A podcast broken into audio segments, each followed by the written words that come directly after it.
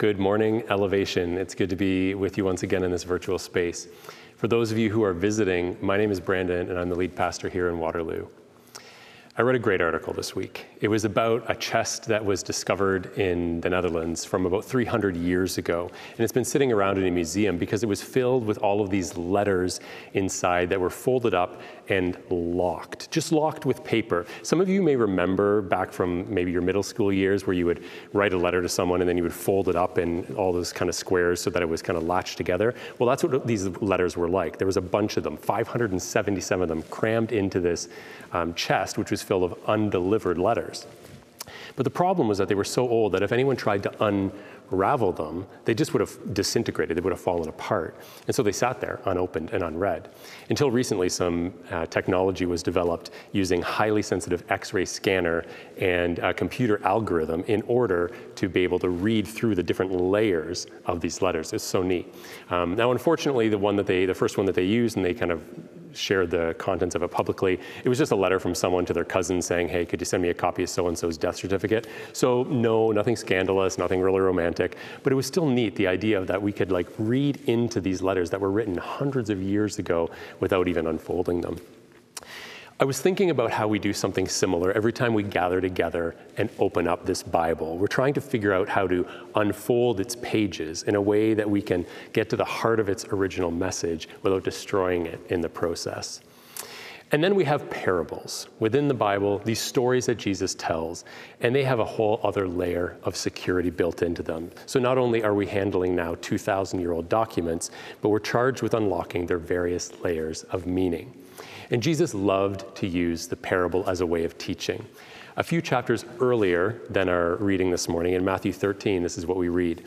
Jesus spoke all of these things to the crowds in parables. He did not say anything to them without using a parable. So was fulfilled what was spoken through the prophet I will open my mouth in parables, I will utter things hidden since the creation of the world.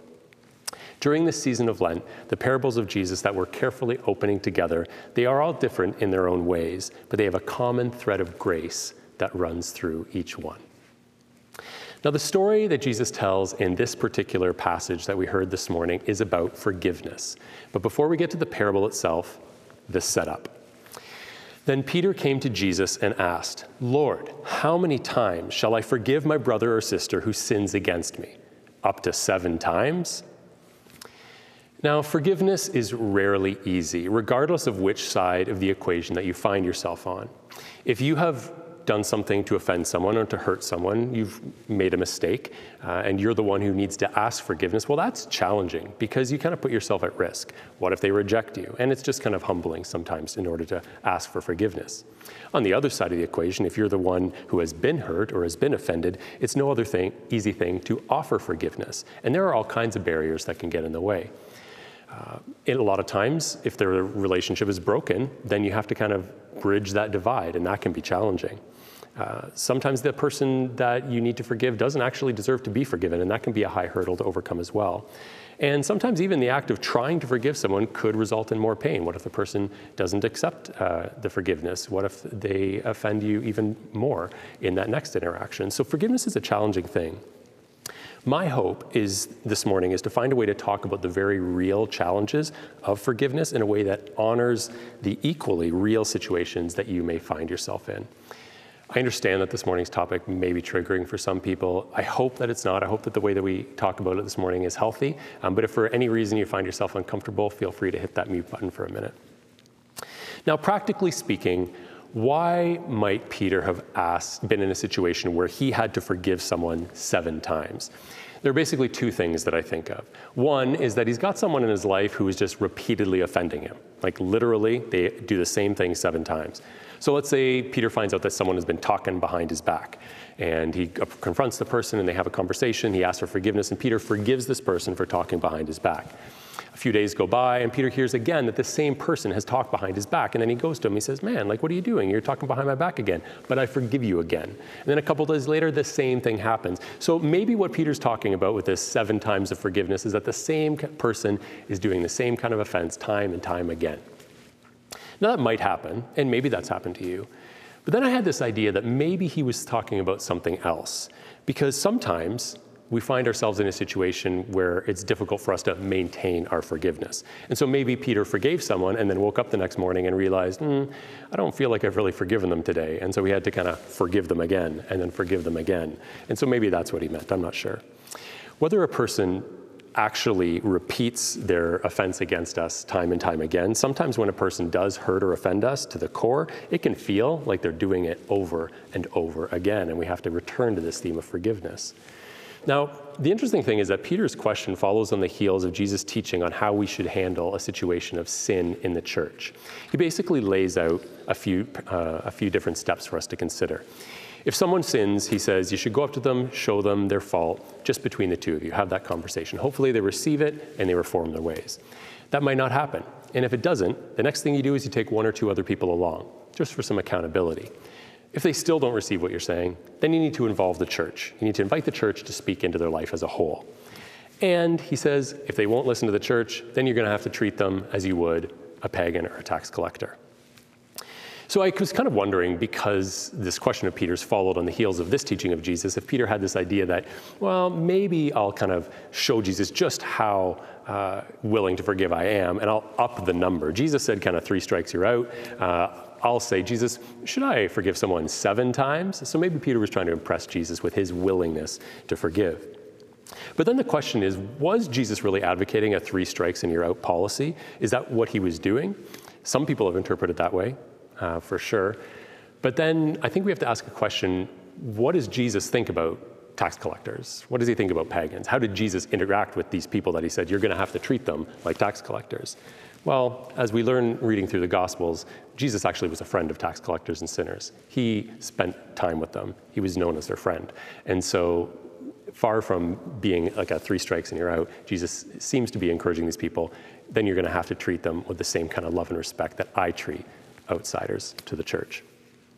If you're willing to go back even a few verses further in Matthew chapter 18, you'll find Jesus describing the lengths that he would go in order to find just one of these wandering souls. Let me read the passage for you Matthew 8, 12 to 14. What do you think, Jesus asks, if a man owns a hundred sheep and one of them wanders away, will he not leave the 99 on the hills and go to look for the one that wandered off? And if he finds it, truly, I tell you, he is happier about that one sheep than about the 99 that did not wander off. In the same way, your Father in heaven is not willing that any of these little ones should perish. So, whatever Jesus meant by his comment about treating someone like a, pax, a pagan or a tax collector, it certainly wasn't that there are limits to how much grace should be extended before you give up on someone altogether. So, back to the conversation. Peter says, How many times should I forgive someone? Up to seven times? And Jesus answered, I tell you, not seven times, but 77 times. Translation can be a little tricky. Some versions say 70 times seven times, which would be, that's right, 490 times. Eugene Peterson writes In all matters of wrongdoing, in all matters of sin, in all that has to do with what is wrong with the world and with us, what is wrong with our enemies and our friends, forgiveness is the last word. Now, one final observation before we get to the actual parable this morning. As followers of Jesus, we have to wade into the waters of forgiveness. But we risk losing our footing altogether if we try to apply his words too closely in certain circumstances. So, a couple of situations.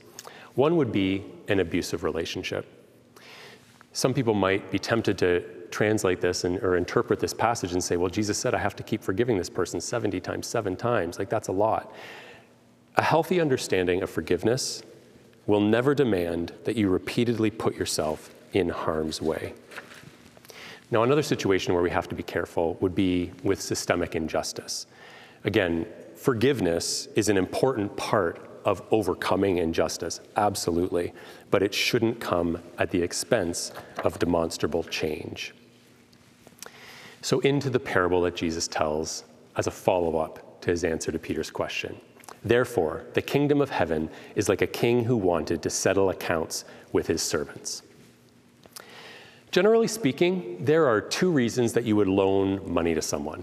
One is to help them get by until they're able to stand on their own two feet. And the second reason is to profit from it. Now, we know nothing at all about the motivations of this king. We don't know why he chose to loan the money to people, and we don't know why he chose to call the loans.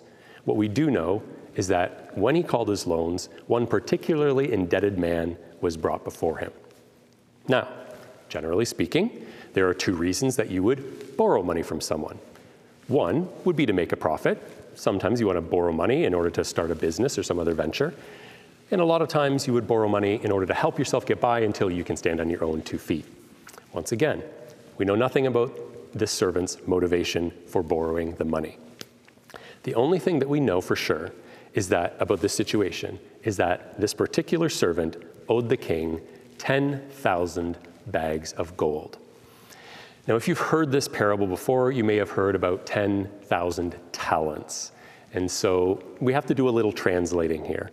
A talent was a monetary unit that was equivalent to approximately 20 years' wages for a common laborer. So one talent, 20 years' labor. This servant owed 10,000 talents. So, by one estimate, this was something in the neighborhood of 60 million days' wages, or if you want to translate it into modern day dollars, about $6 billion. So, this guy owed a lot of money. First question that I had when I was thinking about it this week in what world would someone be allowed to rack up that much debt? Like, that just seems absolutely crazy. Jesus was a master of hyperbole. He loved doing this kind of thing. And actually, as big as that number is, as big as these totals of dollars and cents are, um, what Jesus might have been saying was might have been even more extreme. You see, the number 10,000 is kind of the biggest number that he could have used to express at that time. Uh, and the measure of a talent was the biggest measure of money at the time. So what Jesus was essentially saying was this guy owed his, this king as much money as could possibly be owed to anyone. Now, what was this man supposed to do? What hope did he have? Well, his only hope was to fall on his knees before the king and beg for, for, the king to be patient with him. But had the king granted the servant's request, there's no practical way that he ever could have paid off his debts. Think about it he, the king's solution is okay, well, we're going to sell this man and his wife and his children into to slavery, and, and then we will use that money to help pay off the debt. Well, the largest recorded amount that anyone has, had ever paid at that point for a slave was one talent. So his wife, his children are all paid. Even if they got the maximum amount ever paid, they don't even touch the 10,000 talents, 10,000 bags of gold that he owed the king. The point seems to be that nothing that this servant promised to do could have had any effect at all on the king, since he had no hope at even making the slightest dent into this debt. Now, this parable, it is stocked with shocking twists and turns, one of which is the king's response to this servant's request for more time to pay off the debt. He cancels the debt altogether. Miroslav Volf wrote a book called Free of Charge and is one of the most beautiful books about forgiveness that I have come across. At one point, he writes that forgiveness cuts the tie of equivalence between the offense and the way we treat the offender. And that's exactly what the king does in this. He cuts the tie between the debt that was owed and the person who owes the debt. Now, we're going to run into a number of illustrations about the surprising wideness of God's mercy as we explore these parables of grace leading up to Easter. And this is one of them. If it was ridiculous to think about someone racking up this much debt, like how could anyone rack up $6 billion of debt? You know what's even more preposterous? The idea that someone would just forgive that amount of debt, just like that, forgive it outright. Throughout this unbelievable story, Jesus foreshadows the mountain of sin that he would carry with him to the cross in order to pave the way for each one of us to be freed from its burden. As we journey through Lent on the way to the cross, let's remember God's incredible favor in our lives.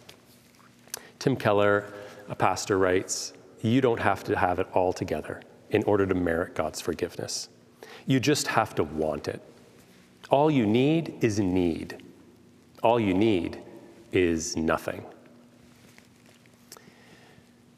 Now, the other day we celebrated our son's 16th birthday. Jude turned 16, very exciting. We had a bit of a party out on the driveway of our house, which was a, lot of fun. And as we were standing around talking, my nephew was there, uh, so Jude's cousin, and we were talking about how him and his wife had just sold their home. They're moving away, uh, and uh, we were talking about the incredible price that he got for his home. If you've been listening to things about the real estate market in our region lately, it's just out of control. Um, they put a pretty high asking price on their price on their home, and they actually received more than $100,000 over their asking price. So we were standing there talking about it, and one of my brother-in-law said something like, "It's like you won the lottery." And I and I said, "That's exactly what this is like. Like if you would have got what you asked for your house, which was a high price, and then walked to the variety store and cashed in a ticket, and they said you won $100,000, you'd be losing your mind. Like you just won a huge lottery." And that's exactly what it was like. And that is only a shadow of the reverse lottery that's won by the servant in Jesus' parable. He gets this massive freedom from a debt that he could never have begun to repay. The passage continues When that servant went out, he found one of his fellow servants who owed him a hundred silver coins. Again, little financial translation for you 100 silver coins is like 100 working days. So remember, 100 working days compared to the 60 million working days that the servant owed the king. Now, what would you expect to happen in this situation? If you'd never heard it before, you would expect that out of the joy of having just won this kind of reverse lottery, that this servant would just free this person who owned him a few dollars from the debt that he had. That's what you would expect. Now, both servants responded in the same way. Both of them fall to their knees and they beg and plead for the person they owed money to to be patient with them. But almost inexplicably, the servant's response to his own debtor is both violent and personal. He grabbed him and began to choke him. Now, this servant, it just seems plain ridiculous to us. How could he ever? How is it possible that someone who had received so much grace could have so little grace for another person? Which is exactly the response that Jesus was going for. How could this ever happen? How was it possible for the servant to respond in this way? Because everything that he saw about the world around him told him that you should get what you deserve. Remember, just moments earlier, he had responded and with his proposal of a plan to try to pay off this ridiculously huge debt. That was his plan. I've got to do something to make up for this.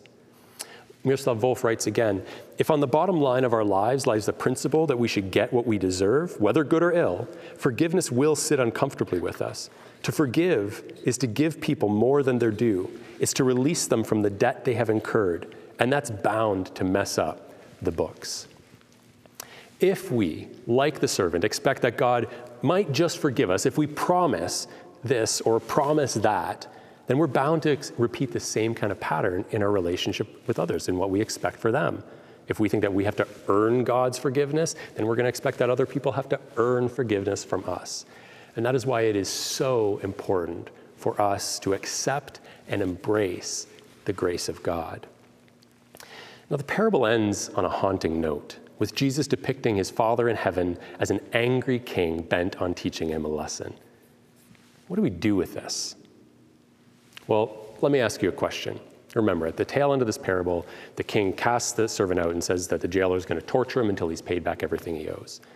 So here's the question Would torture be too strong of a word to describe what unforgiveness does to our relationships? If someone has wronged you and they have never asked for forgiveness, or if you have wronged someone else and you have never sought forgiveness from them, doesn't it kind of feel like torture? It's almost as if, the, as if the Father is saying, okay, then I guess we'll play by your rules. I wanted us to play by these rules, but you insist on us playing by these rules. N.T. Wright explains it this way Not to forgive is to shut down a faculty in the innermost person, which happens to be the same faculty that can receive God's forgiveness. So there's something about who we are, how we were created to live, where the thing, the thing that enables us to receive forgiveness and offer forgiveness is both one and the same part of our, of our being. And we shut that down when we don't offer grace to others, which means that we can't receive it from God. And so the parable ends this is how my heavenly Father will treat each of you unless you forgive your brother or sister from your heart. So, a billion dollar debt threatened to banish this servant to a life of bondage. But the thing that ultimately landed him in the hands of the jailer was his unwillingness to extend the same grace that he had already received.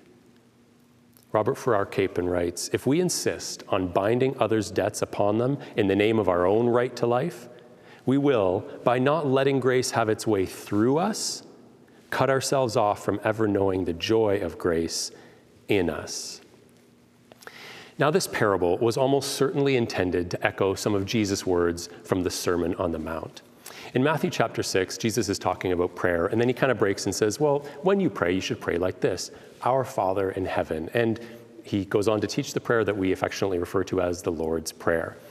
As soon as he's done teaching this prayer, he refers back to one of the lines in the prayer and he expands on it. The line says, And forgive us our debts as we also have forgiven our debtors.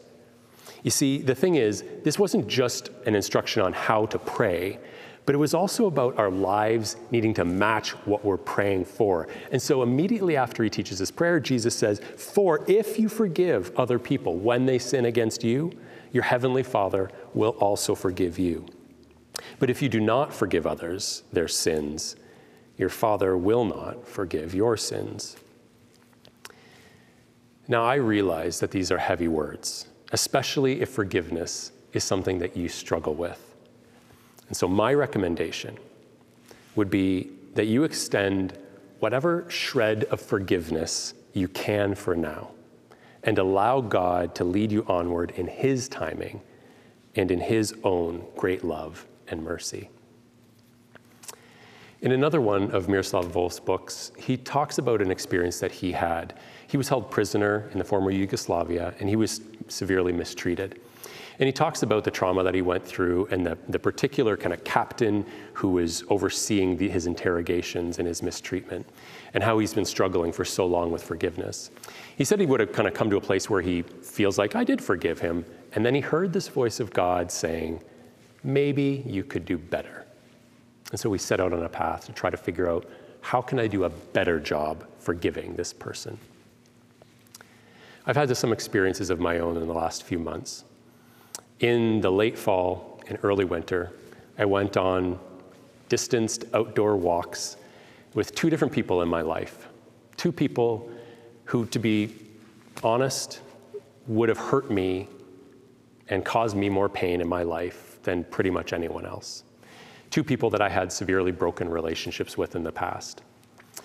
And when I went for the walk with the first person, we talked about it. We talked about the pain, we talked about the broken relationship. And I think it was out of that conversation in the beginning of forgiveness and reconciliation that made me reach out to the other person. And, and we went on a walk and we had conversation. And while we didn't get into all of the details, we did acknowledge that we have to walk through these details if we want to ever have a reconciled relationship. Forgiveness is not easy, it's difficult stuff. And I want to acknowledge that a complete reconciliation, it's not always possible, but it's never possible until we take the important first steps of forgiving a brother or sister who sins against us. The thing is, these words of Jesus, they're not just ideas to be batted around, to be discussed. They're life giving truths that get to the heart of what it means for us to be image bearing followers of Jesus. We sent out some packs in the mail three weeks ago now for the season of Lent. And this week, there's an object in that pack that we want you to put in some kind of a prominent place or carry with you as you go for walks praying through your neighborhood. It's a little dollar bill, little monopoly money. Now, don't get upset if you didn't get a very large denomination on that bill. Mine was only $5. So doesn't matter, just accept what you've got. We want you to look at these numbers, at these bills, and we want you to remember that we all have debts that we need to have forgiven and then we've all been forgiven by God. And I want these bills to also remind us of the fact that we might actually need to forgive someone else from what they owe us. We have a prayer that we're also encouraging our community to pray together through the course of this week. May love and forgiveness for others be less and less optional. These are some of the thoughts that I hope will linger through our minds in the week to come. While Jesus was answering Peter's questions about forgiving others, he snuck in some beautiful, powerful truths about the way that God forgives us. And I don't want us to lose track of that either. One of the things that Jesus reminds us of is that God's love is so great for us. I've been listening to this song lately. It's called God is Good by an artist named Chris Renzema. And I want to read some of the lyrics before we wrap up here. Because He is good and He is God. What I earned, it's not what I got. And he is just, yet also kind. What I deserve, it's not what I find. What more could I say about him? My God is love. In just a moment, we're going to dismiss to our neighbors group for some post service discussion. If you're not part of a neighbors group normally, there'll be a link in the comment section right now, and you can click on that and join in for some discussion about this morning's theme. For the rest of you, I encourage you to take some time connecting with people, checking in on how we're doing, and wrestling together with some of these themes around forgiveness. We're going to listen to a song when I conclude my prayer in a moment, and just a couple of minutes, just invite you to listen to the lyrics and reflect on them as we close our time together. But before we hear that, let us pray. God, I'm grateful that you chose these stories that we can kind of imagine in our mind's eye. We can kind of picture what's going on. And, and even though these stories are so extreme, they're powerful. And in this one, God, we are challenged to acknowledge just how great your love and mercy and grace in our lives can be. And we're also challenged to find a way to be channels of that same love and grace and mercy to others. Help us to forgive. Be with us as we seek reconciliation. And in all things, Help us to celebrate and give thanks to you for the amazing love that you show us in Christ. Amen. Peace to you.